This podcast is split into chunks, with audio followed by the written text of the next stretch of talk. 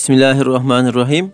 Kıymetli dinleyenlerimiz bir İlmihal Saati programıyla tekrar sizlerin huzurundayız. Yüce Rabbimizin selamı, rahmeti ve bereketi üzerimize olsun. Değerli dinleyenlerimiz, sizlerden bize gelen soruları bildiğiniz üzere değerli hocam Doktor Ahmet Hamdi Yıldırım cevaplandırıyor. Muhterem hocam, ilk sorumuz şöyle. İmam Hanefi mezhebinden, cemaatten bazıları da Şafii mezhebinden olduğu halde İmam abdestini Şafii mezhebine uygun olmayan bir halde alsa, bu durumda Şafii cemaatin namazına bir halel gelir mi? Elhamdülillahi Rabbil Alemin ve salatu ve selamu ala Resulina Muhammedin ve ala alihi ve sahbihi ecmain. Cenab-ı Allah Hazreti Peygamber sallallahu aleyhi ve sellem Efendimiz'i ona tabi olmak, onun bize öğrettiği şekilde dini yaşamak üzere gönderdi. Hz. Peygamber sallallahu aleyhi ve sellem Efendimiz de özellikle de namaz ile ilgili benim nasıl namaz kıldığımı görüyorsanız öyle namaz kılınız diye buyurdu. Binaenaleyh biz namazımızı Hz. Peygamber aleyhissalatu vesselam Efendimiz'den gördüğümüz şekilde kılmaya gayret ediyoruz. Ona tabi olmaya çalışıyoruz.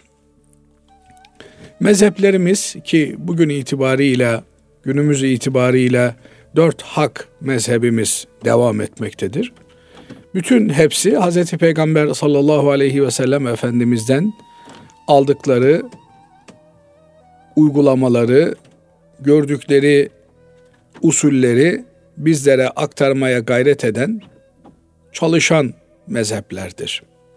Bütün mezheplerimiz hak mezheptir. Hepsi Hazreti Peygamber aleyhissalatü vesselam Efendimizin sünnetine tabidir.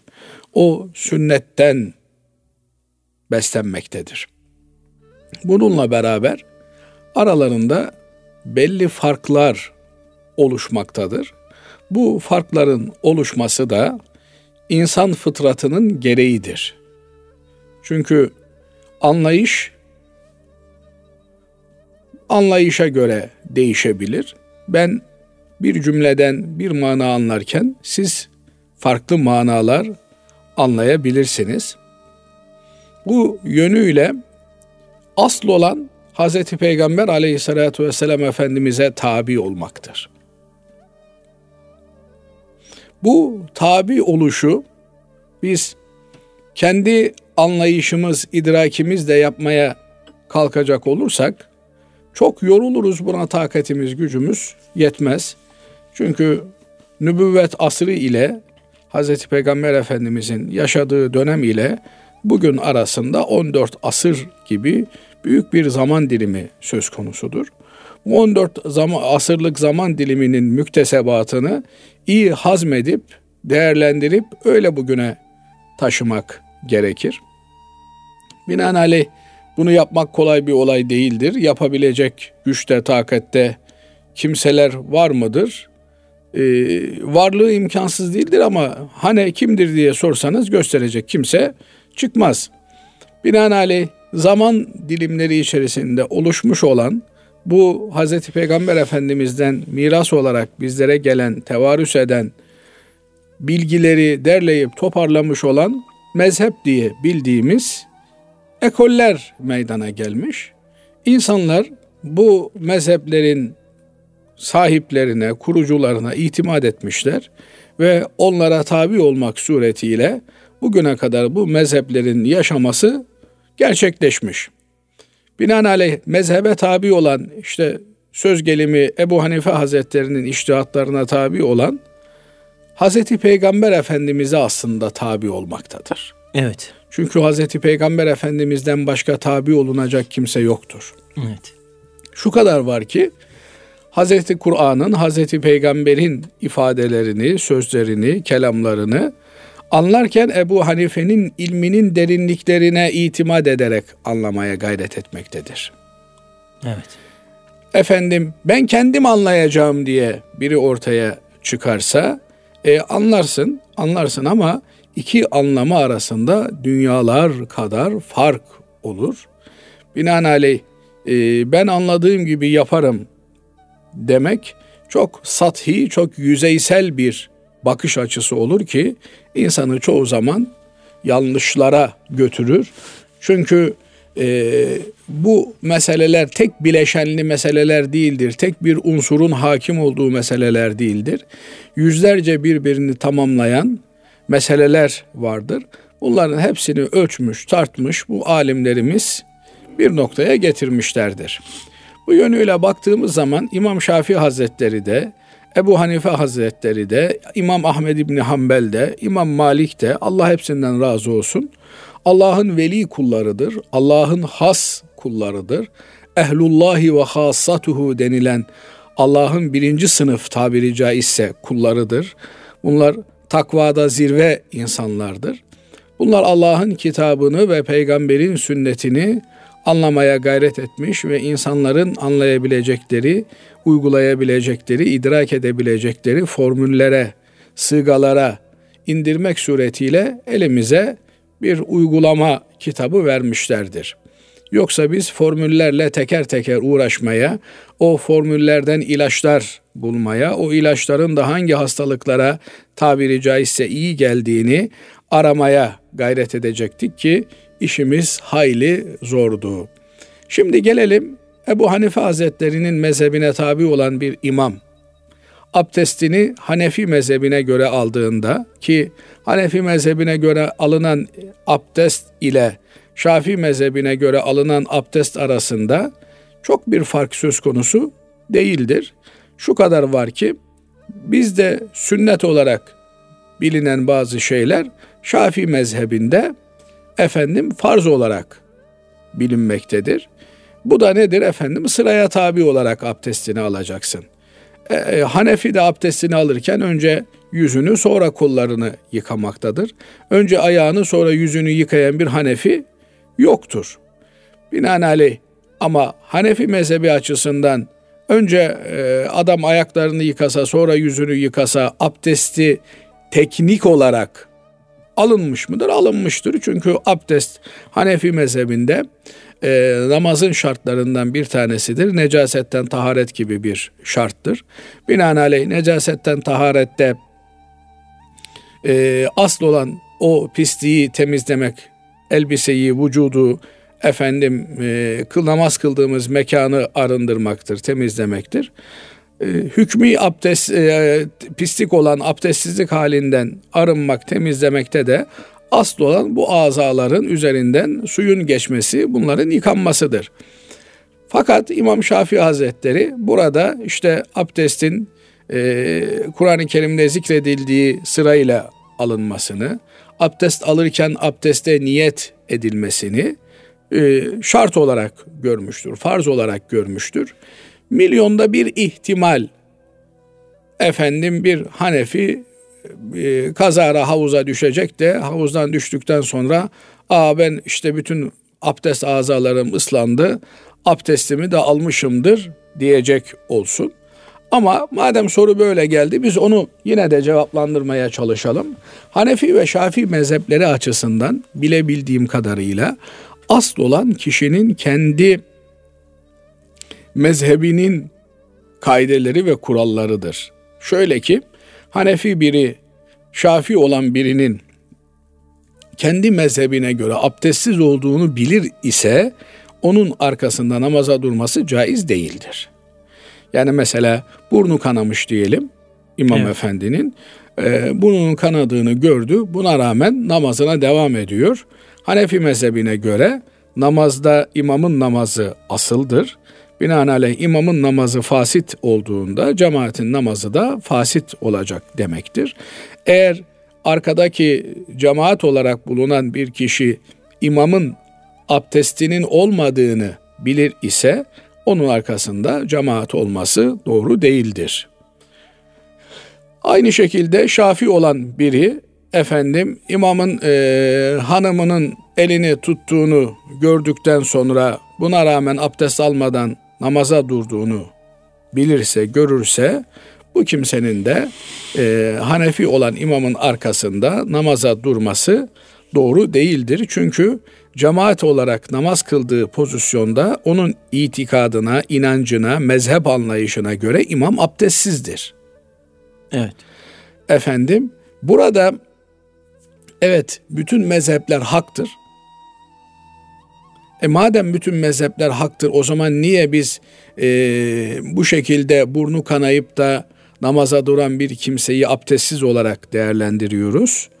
Şundan dolayı. Çünkü benim Hazreti Peygamber aleyhissalatu vesselam Efendimizin uygulamasından gördüğüm, anladığım, Hazreti Kur'an'ın metninden gördüğüm, anladığım bir kan akmasının abdesti bozacağıdır. Binaenaleyh ben benim ilmim ile benim amelim bütünleşmek durumundadır diye düşünürüm. Yani bildiğimle amel etmek durumunda, bildiğimi uygulamak durumunda olduğumu düşünürüm. Diğer kardeşim de farklı bakış açısından baktığı için o da kendince haklıdır. Binaenaleyh onun da kendince haklı olduğu noktada uygulaması bana göre onun açısından yerindedir. Hocam burada, burada şöyle bir şey yani bir nevi e, yani bir kişinin e, bir Müslümanın diğer bir Müslümana bir güvensizliği gibi bir durum ortaya çıkmıyor mu? Yani e, işte Şafii mezhebinin müessisleri, büyük imamları bu şekilde Peygamber Efendimiz'den görüyorlar. Biz bu, o yüzden böyle yapıyoruz diyorlar. Yani diğerleri, diğer Müslümanlar, diğer ya biz de size güveniyoruz bu konuda demiyor da hani biz de böyle e, itikad ediyoruz. Biz de bize gelen haberlerde bu şekilde diyerek kendi yollarını tut- tutuyorlar. Bu güvensizlik olarak e, algılamak doğru değil. Aksine e, sonsuz güven söz konusudur. Bütün mezhep alimlerimiz, müştehit alimlerimiz e, Allah'ın veli kulları, has kullarıdır diye baştan da ifade etmeye çalıştım. Böyle inanmaya, itikad etmeye de hepimiz mecburuz. Bunlar ister e, Maliki olsun, ister Ahmed İbni Hanbeli olsun, bu sıradan insanlar değil, çok özel mazhariyete nail olmuş, çok değerli, çok üstün insanlar. Bir e, elin parmakları sayısını geçmeyen, e, müstesna, numune insanlar bunlar. Fakat takdir edersiniz ki bir şey hem A hem B aynı zamanda olmaz. Binaenaleyh bir görüşü benimsemek ve onu uygulamak durumundayız. Burada da madem bir görüşü benimseyeceğiz, bir anlayışı benimseyeceğiz, onu uygulayacağız. Eğer bütünüyle Ebu Hanife Hazretleri'nin yolundan giderken bir meselede e, onun yolundan ayrılmayı uygun görüyorsak burada güçlü kanaatlerimizin ve delillerimizin olması lazım gelir. Öbür türlü keyfine geldiği yerde ona tabi ol, işine geldiği yerde buna tabi ol diye bir e, ayıklayıcı, keyfe göre e, mezhep sürücü, iz sürücü bir pozisyona intikal etmiş olursak biz aslında Ebu Hanife'yi veya İmam Şafii'yi değil de kendi keyfimizi takip etmiş oluruz. Bu yönüyle madem Ebu Hanife Hazretlerinin mezhebinden yürümeye devam ediyoruz, onun mezhebinden yürümeye devam edeceğiz. Ama az önce söylediğiniz burada güvensizlik söz konusu olmaz mı meselesine şu açıdan bakılırsa e, şöyle değerlendirmek gerekir. Biz İmam Efendi'nin abdestiyle uğraşmak mükellefi değiliz.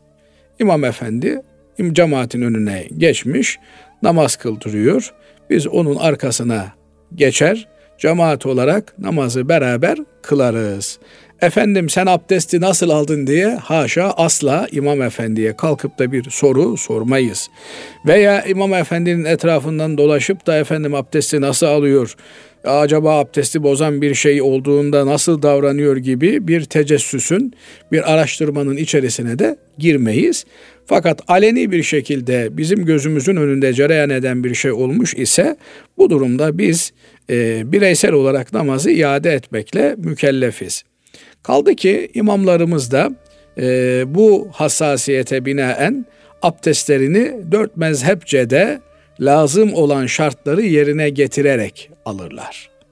Binaenaleyh herhangi bir tereddüte mahal yoktur. Onlar dört mezhebe göre abdestlerini alırlar. Efendim işte Maliki mezhebinde e, suyun uzuv üzerinde akması yeterli değil. Bir de ovmak gerekir. Yani yıkama kelimesinden ovmayı da çıkartmışlar. E, ovarak abdestini alır İmam Efendimiz. Efendim başını kaplama mes yapar. Çünkü Maliki mezhebinde başın tamamının meshedilmesi e, ayeti kerimeden anlaşılmaktadır. Hanefi mezhebinde dörtte birinin mesi yeterlidir. Şafi mezhebinde efendim işte üç tele e, meshetmek bile, saç teline meshetmek bile yeterli görülmüştür. Bunların hepsi Kur'an-ı Kerim'deki ayetlerden anlaşılan anlamlardır. Binaenaleyh imam olan kişi bunların en üstünü, en kuşatıcısını alır. Bizim zaten mezhebimizde de bu tür ihtilaflardan kurtulmak için bütün mezheplere göre abdesti almak esas kabul edilmiş, müstahap görülmüştür.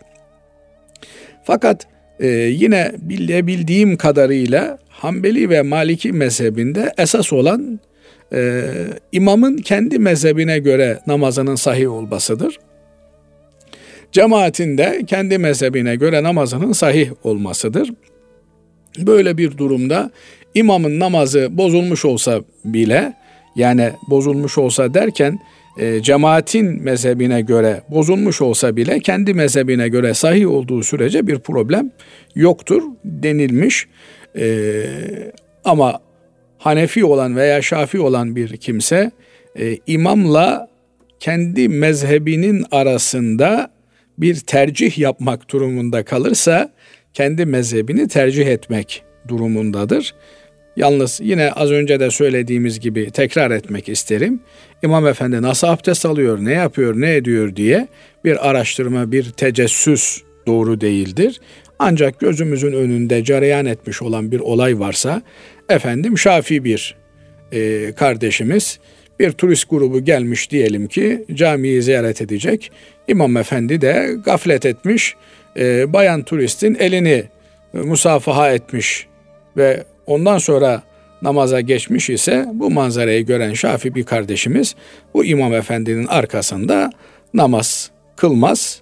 E, çünkü o, bu Şafi kardeşimize göre bir kadınla musafaha ettiği için, tokalaştığı için İmam Efendi'nin abdesti yok demektir. Ama böyle bir şey görmemiş, bilmemiş, etmemiş. Biz e, bütün Müslümanları kendimiz gibi abdestli, tertemiz Müslüman olarak görür, kabul eder. Arkasında namaza dururuz. Allah razı olsun. Değerli hocam, şimdi diğer bir sorumuz şöyle bize ulaşmış. 15 kişi ayda bir toplanmak üzere paralı gün yapmak istiyoruz. Fıkhen hükmü nedir? Şüpheye mahal vermemek için nasıl bir yol izlemeliyiz? Ya bu İmeçe usulü denilen Anadolu'muzda işte e, hasat kaldırılacağı zaman efendim e, bir takım büyük işlerde insanların bir araya gelerek e, bu işleri gördükleri usule İmeçe usulü deniyor. Bugün e, senin fındığın toplanacak. Bütün köy ahalisi toplanıyor. Senin fındığını topluyor. Yarın işte senin e, değil de bir komşunun ki toplanacak. Onunkini hep beraber el yardımıyla toplayıp kaldırıyoruz. Bu tür e, tamamen yardıma dayalı olan müesseselerde bir problem yok. Fakat altın gibi 100 lira işte 1000 lira vesaire gibi yanına bir parayı ilave ettiğimizde bunlar aslında yine İMÇ mantığına ve usulüne dayanan e, bir kardeşimizin toplu olarak eline bir para geçsin. Böylelikle o da büyük bir ihtiyacını karşılama imkanı bulsun. Çünkü 10 kişi biner lira verirse 10 bin lira eder. İşte 10 bin lirayla da ihtiyacı varsa e, bu ihtiyacını görebilir. Ayda bin lira bin lira vermesi, iade etmesi de bunun için bir zorluk teşkil etmez. Fakat bu bir şart haline gelirse burada sanki şartlı borçlanma söz konusu oluyormuş gibi bir görüntü oluşur ki bu hoş bir şey, doğru bir şey değil. Burada e, asıl olan biz haftada bir bir araya gelelim, muhabbet edelim, kardeşlik hukukumuzu tazeleyelim. İşte efendim ayda bir bir araya gelelim, oturalım, muhabbet edelim. Kardeşlik hukukumuzu muhafaza etmeye çalışalım türünden bir niyet olmalı. Bu niyetin yanında da işte eğer altınsa altın, lira ise lira bir tabi unsur olarak adet ve gelenek olarak bulunmalı. Bir şart ve zorunluluk olarak dayatılmamalı. Ama bunu böyle söylüyoruz da bunun böyle olması fiilen mümkün mü? Bu nokta e, biraz su getirir bir nokta. Söz gelimi işte 10 kişi bir araya geldik Basri Hocam. E, bugün sizin için bir hediye toplayacağız diyelim. Herkes birer altın evet. verdi. E, siz kendiniz vermediğinize göre ne oldu? 9 altın toplanmış oldu. Bu altını biz size borç olarak mı verdik? Hediye olarak mı verdik? Bu nokta önemli. Evet, Eğer borç gibi gözüküyor. Borç gibi ise bu nasıl bir borç? Bu hafta ben sana verdim. Haftaya hepimiz filancaya vereceğiz veya gelecek ay filancaya vereceğiz. Böyle bir şarta bağlı borç mahiyetinde olmuş olacak. Bu şarta bağlı borçlanma yani bugün ben sana borç veririm yarın sen bana borç verirsin türünden bir borçlanma. Efendim ben sana borç veriyorum ama sen de iki gün arabanı bana kullandırtacaksın türünden bir borçlanma. Efendim e, adam bize o kadar borç verdi bari yemeği biz sımarlayalım türünden böyle e, borcun bir ilintisi, mütemmim cüz'ü, tamamlayıcı bir unsuru gibi yanına bir şeyi ilave etmek doğru bir şey değil. Binaenaleyh bu tür bir mantıkla yapılan uygulama sakat bir uygulama. Ama orada ziyade bir şey yok hocam. Yani her hafta birbirlerine borç vermiş oluyorlar. İşte burada e, Ve her ay. sen de bana borç verirsin mantığıyla borç vermek bu da bir ziyade bir de zaman unsuru da aslında bir zaman dediğimiz nesne ekonomik bir değer ifade ediyor. Niye insanlar ilk kendilerine çıkmasını isterler? Çünkü zaman ekonomik bir değer ifade ediyor. Onun için vadeli satılan bir mal peşin satılana göre daha pahalıya satılıyor. Binaenaleyh burada bir fark yok ifadesi bile e, bunu kurtarmaya yetmez. Bu yüzden ben şöyle bir e, müsaadeniz olursa ara yol, orta yol kendime göre çözüm olarak buldum. Bu tür uygulamalar aile efradı arasında, çok yakın arkadaş çevresi arasında hediyeleşme babından olursa olur. İşte biz bir araya geldik. Ee, Basri Bey kardeşime hediye olarak herkes birer çeyrek altın getirdi, verdi. Efendim bir dahaki seferde Mehmet Bey kardeşime gideceğiz. Ee, Mehmet Bey kardeşime birer çeyrek mi götürürüz, 100 lira mı veririz? Artık hediyenin de önceden şartı olmaz ama bugün aslında bu noktaya da bir temas etmek lazım. Bu da acı bir durum haline geldi maalesef. Düğünlerde, sünnet merasimlerinde, cemiyetlerde insanlar kamerayla, fotoğrafla evet. kim ne hediye takmış onu tespit ediyorlar. Ondan sonra da işte onların bir cemiyeti düğünü olduğunda ne vermişse aynısını verme. Dolayısıyla efendim o düğüne gitmezsek olmaz çeyrek takarsak ayıp olur onlar bize tam takmışlardı. Bu tür yani devletler arası ilişkilerdeki mütekabiliyet esasına dayalı olarak insani ilişkilerimizde de akrabalık ilişkilerimizde komşuluk ilişkilerimizde Efendim o bana ne taktıysa ben ona onu takmak zorundayım. O bana takmadı ben ona takmam. O benim düğünüme gelmedi ben onun düğünüme gitmem. Türünden olayı tamamen bir karşılık üzerine ki maalesef ben e, böyle bir e, babanın serzenişiyle karşılaştım. Gelen kızını evlendirmiş, gelen bir şey takıyor, giden bir şey takıyor. Eyvah ben yandım, ben bunlara nasıl mukabele edeceğim diye adam veryansın e, ediyor. Niye? Çünkü biliyor ki o takanlar boşuna takmıyorlar. yani dolayısıyla tahtisi nimet babından olsun diye söyleyeyim Basri Hocam. Ben e, düğünün merasiminde tam da böyle e, şeye denk gelmişti. Depremin peşine akabine denk gelmişti. Yani 17 Ağustos 1999 deprem bir gün sonra bizim düğün olmuştu. Ee, ben kesinlikle e, bana takı filan takmalarına müsaade etmedim. Eğer takı takmayı düşünen varsa depremzedelere yardım yapsın diye öyle bir şey İşi söylemiştik. sağlama almış gibi gözüküyorsunuz. He, öyle bir borçlanmam olmadı yani kimseye bana şunu taktılar ben de şöyle takacağım diye. Yani bunlar doğru şeyler de değil yani gülüp geçiyoruz ama yani o gün durumunuz müsait olur bir kardeşinize bir hediye alırsınız. O gün müsait olmaz başka bir zaman evine ziyarete gidersiniz bir hediye götürürsünüz. Yani bu hediyenin e, mücbir bir şart olarak ileriye sürülmesi doğru bir şey değil. Evet. Allah razı olsun değerli hocam. Teşekkür ederiz. Kıymetli dinleyenlerimiz kısa bir araya gidiyoruz. Aradan sonra tekrar birlikte olacağız inşallah. Değerli dinleyenlerimiz İlmihal Saati programına kaldığımız yerden devam ediyoruz. Muhterem hocam, intihar eden kişinin hükmü nedir? Durumu nedir? Hayatı veren ve hayatı alan Allah'tır. Allah'tır ölümü ve hayatı yaratan. Binaenaleyh bir kimsenin kendi hayatını ne tür zor şartlar altında olursa olsun sonlandırma niyeti içerisinde olması doğru değildir. Kendi hayatını sonlandırmaya çalışması yasaktır. Buna intihar denir ki en büyük günahlardan bir tanesidir. Hatta intihar edenin namazının kılınıp kılınmayacağı e, tartışılmıştır. Bazı alimlerimize göre intihar eden kimsenin namazı, cenaze namazı kılınmaz. Niye cenaze namazı kılınmaz? Çok büyük bir günah olduğu için veya e, bu kimse e, hayatını sonlandırmayı caiz gördüğü için, helal gördüğü için böyle bir e, itikada sahip olduğu için dinle, diyanetle alakası kalmadığından dolayı cenaze namazı kılınmaz.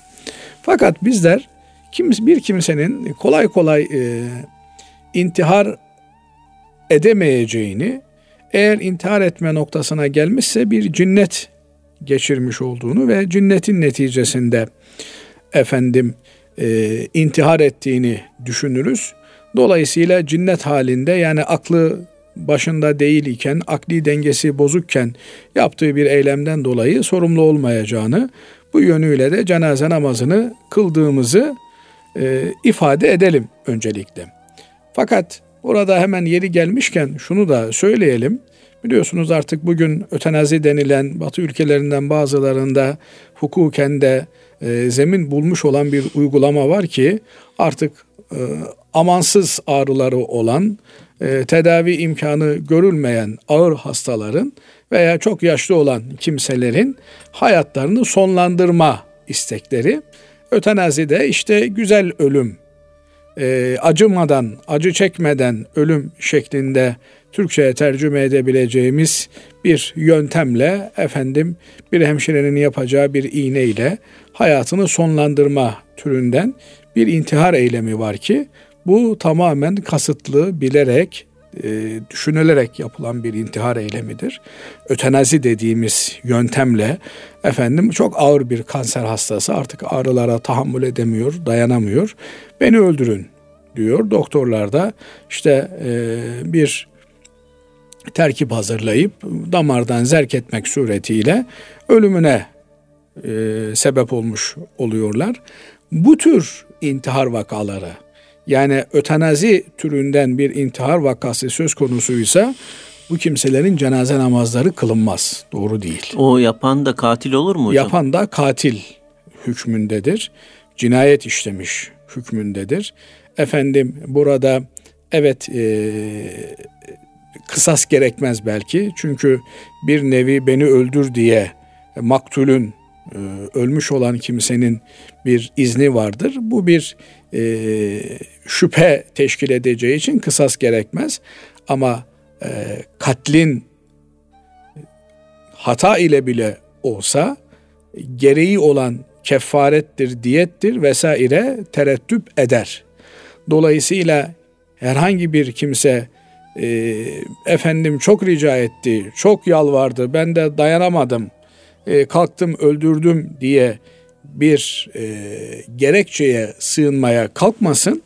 En azından 60 gün e, katil kefareti niyetiyle oruç tutması ve e, öldürdüğü kimsenin ailesine bir diyet ödemesi gerekir. E, bu diyette işte 4 kilo 300 gram altın değeridir. E, büyük meblalar bunlar. Binaenaleyh kimse böyle bir şeye teşebbüs etmemeli. Böyle bir talepte bulunan kimse de şunu iyi bilmeli ki ölmesi durumunda intihar hükmüne geçeceği için bu kimsenin cenaze namazı kılınmaz. Ama adam işte 17-18 yaşında, 25 yaşında, 30 yaşında çıkmış köprüye, köprüden kendisini atmış. Bu bir cinnet haliyle olmuş hadisedir. Efendim odaya çekilmiş, odada e, başına silahı dayamış, intihar etmiş. Veya işte bir zehir içmiş, intihar etmiş. Bu e, büyük bir ihtimalle öyle inanıyoruz, öyle inanmak istiyoruz daha doğrusu. Cinnet hadisesi neticesinde meydana gelmiştir. Binaenaleyh bu kimse o esnada sorumluluktan e, varestedir. Bu yüzden de akli dengesi yerinde olmadığından intihar etmiş sayılmaz. Cenaze namazı kılınır. Fakat bile tasarlaya, efendim formüllerini hazırlaya hazırlaya bir eylem yapmışsa az önce ötenazide dediğimiz gibi bu tehlikeli bir durumdur. Allah muhafaza etsin. Yine yeri gelmişken ifade edeyim. O tenazinin pasif olan bu şekilde dışarıdan bir müdahaleyle hayatı sonlandırmaya yönelik olan kısmının yanında bir de pasif olan kısmı var ki buna aslında ötenazi denmez. Ama literatürde böyle tasnif edilmiş. Efendim e, adamcağız ağırlanmış seni acile kaldıralım, yoğun bakıma kaldıralım diyorlar. Hayır diyor ben çoluğumun çocuğumun arasında ölmek istiyorum. Bu hakkı da var kardeşim. Yani illa herkes yoğun bakım ünitelerinde ölecek diye bir şey söz konusu değil. Çoluğunun çocuğunun sevenlerinin arasında ölme hakkı da bir insanın vardır.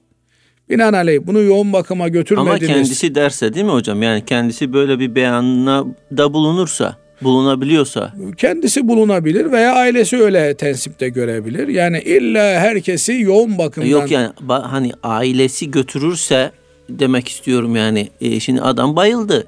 Adamın ıı, söz söyleme kudreti yok. Ha, onlar ayrı mesele. Yani şimdi adam aniden bir baygınlık geçirmiş, e, kalp krizi geçirmiş vesaire filan bunlardan bahsetmiyoruz. Ama bir adamcağız var ki 95 yaşına gelmiş.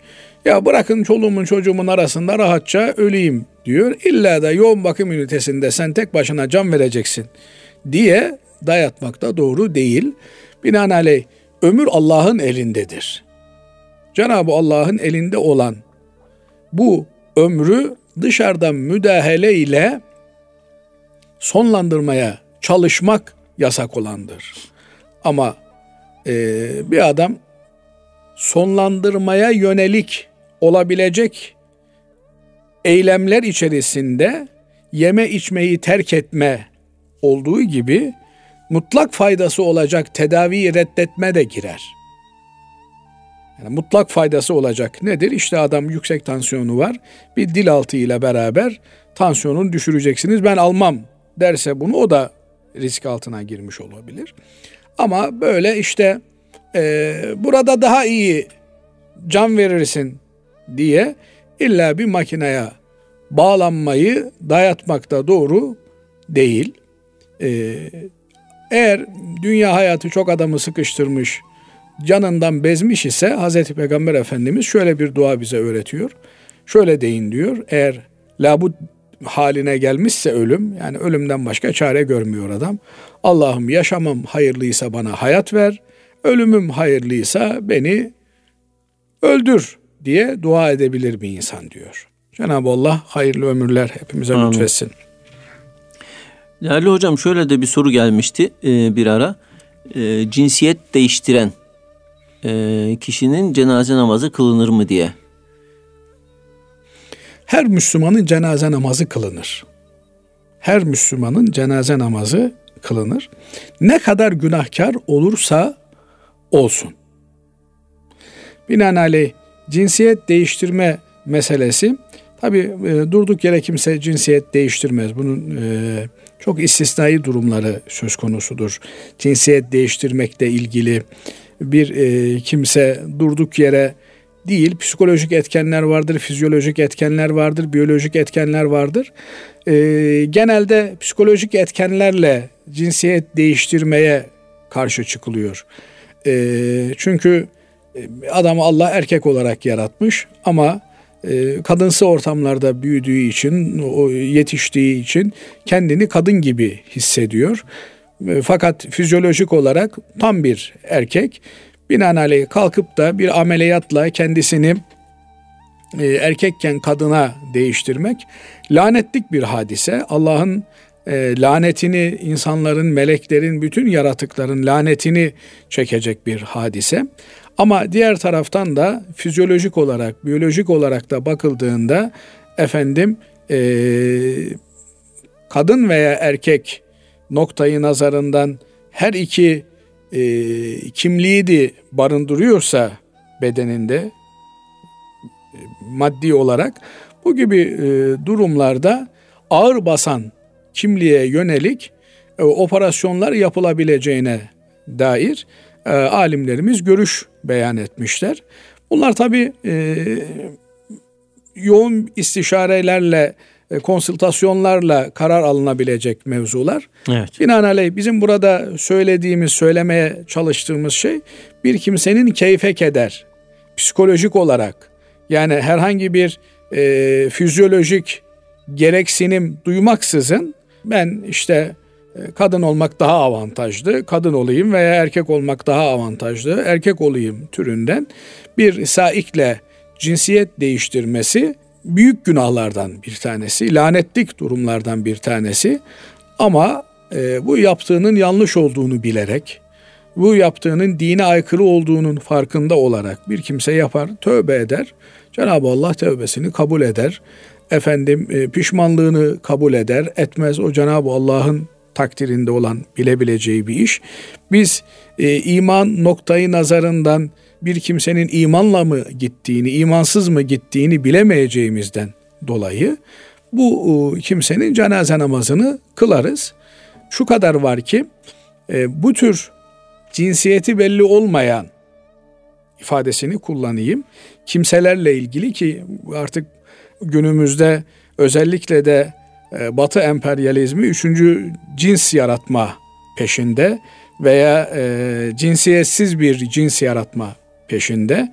Yani ne erkek ne kadın biliyorsunuz yani tuvaletlerde bile ne kadar komünist bir ülkeye bile gitseniz kadın tuvaleti erkek evet. tuvaleti diye ayrıdır. Artık e, batıda bazı uygulamalarda e, bunu da kaldırmışlar. Yani kimliklerden kadın erkek şeyini kaldırdıkları gibi onu da bir ara ayrıcalık görüyorlardı. Kadınlara pembe erkeklere mavi kimlik verilmesini.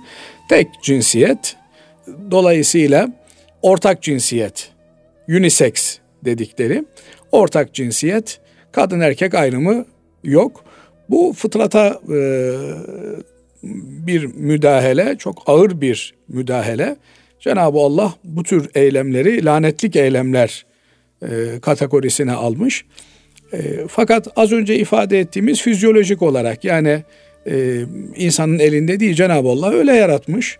Binaenaleyh kadın mı erkek mi olduğu belli olmayan bizim e, klasik kitaplarımızda hunsa-i müşkil denilen e, kimse yıkanacağı zaman nasıl yıkanır biliyorsunuz erkeği erkekler yıkıyor kadını kadınlar yıkıyor.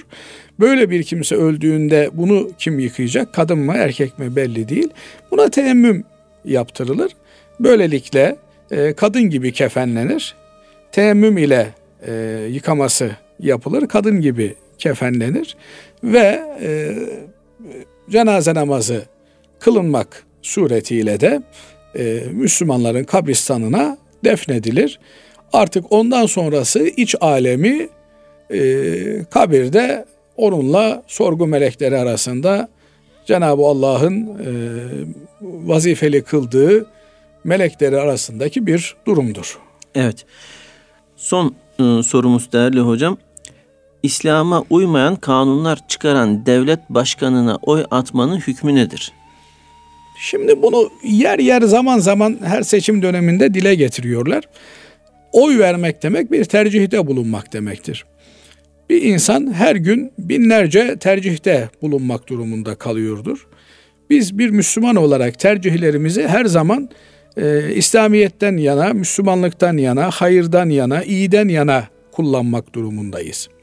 Söz gelimi ticaret yapacağımız zaman iyi insanlarla, güzel Müslümanlarla ticaret yapmayı tercih ederiz. Efendim milli ekonomimizin canlanması için yerli malı kullanmayı tercih ederiz. Ama söz gelimi bir malı Müslümanlar değil de gayrimüslim unsurlar satıyorlar. Bunların içerisinden de Müslümanlara en ılımlı olanı tercih etmeye çalışırız. Biz bir dükkandan bir mal aldık diye o dükkan sahibinin bütün tasarruflarını onayladık anlamına gelmez. Efendim apartmanımıza bir idareci seçiyoruz diyelim. Baktık ki bu adam el ayağı düzgün, dürüst bir kimseye benziyor. Hak hukuk tanıyan birine benziyor. Onu seçtik diye bu yönden bir mülahaza ile oy verdik diye adamın yaptığı bütün uygulamalara razı olduğumuz, kabul ettiğimiz anlamına gelmez. Mamafi bir kadın için bir erkeği beğenip de onunla evlendi diye, bir erkek için de bir kadını beğenip onunla evlendi diye onun bütün uygulamalarına razı olduğu ve onun hesabını vereceği anlamına gelmez. Mesela diyelim ki bir hanımla evlendiniz Basri Hocam. Evet. Bu hanım namaz kılmıyor, siz de ona namaz kılın diye telkinde bulunuyorsunuz. Namaz kılmadı diye sizin bir vebaliniz olur mu? Olmaz. Size bir hesap olur mu? Olmaz. Veya sen namaz kılmayan bir kadını tercih ettin, gavursun denilir mi? Denilmez. Binaenaleyh siz bir e, kimseye oy verdiniz. Bu kimse dediniz vatana, millete, dine, diyanete hizmeti olacak bir kimsedir dediniz. He, arada bir de vatana, millete, dine, diyanete hıyanet içeren kararlar aldı tırnak içerisinde. Bazen öyle görünür ama uzun vadede öyle olmadığı ortaya çıkar. Nitekim Efendimiz Aleyhisselatü Vesselam'ın Hudeybiye sulhüne baktığınız zaman evet. Hazreti Peygamber Efendimiz Muhammed Allah'ın elçisidir ifadesindeki Allah'ın elçisidir ifadesini kaldırıyor. Yani şimdi ne var burada? Baktığınız zaman dine diyanete aykırı bir durum var yani. yani peygamber kendini, haşa kendini ikar etmiş he, gibi. Peygamber kendisinin Allah Resulü olduğunu ifade eden ibareyi kaldırıyor. Ama uzun vadede baktığınızda bu bir menfaat olarak dönmüş. Diğer taraftan bakıyorsunuz Habeşistan kralı Necaşi Müslüman bir insan öldüğünde Hazreti Peygamber Efendimiz cenaze namazını kılıyor ama hükümdar olduğu, padişah olduğu devlet Müslüman bir devlet değil.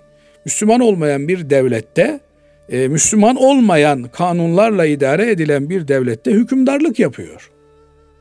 Evet. Eğer bu onun gavur olmasını gerektirseydi Hz. Peygamber Efendimiz cenaze namazını kılmamalıydı. Diğer taraftan Yusuf Aleyhisselam'a bakıyorsunuz. Firavun'un memleketinde, ülkesinde, kanunlarında bakanlık yapıyor. Ama nasıl bir bakanlık yapıyor? Hayırdan ve adaletten yana bir tutum içerisinde bunu yapıyor. Binaenaleyh burada idareci olan kimselerin e, verdikleri kararlar kendileriyle Cenab-ı Allah arasında hesabı görülecek olan alandır. Ben birine oy verdim diye onun yaptığı her uygulamanın hesabını bana yüklemeye kalkarsa bir takım işte işit fikirli ama bizim işte ehli sünnetin ayrıldığı noktada bu zaten Basri Hocam. Yani ne kadar günahkar olursa olsun e, bir kimseyi biz ehli sünnet dairesinin dışında görmüyoruz. Zaten günahından dolayı veya işte partisinden dolayı, oyunun renginden dolayı birini e, din dışı görmeye başladığınız anda işitçi olmuş oluyorsunuz. Evet. Yani bunun başka bir izahı yok. Dolayısıyla bizim akidemizdeki temel ilkemiz şu. Lazimul mezheb feleyse bir mezheb. Bir görüşün çağrıştırdıkları o görüş sahibine nispet edilmez.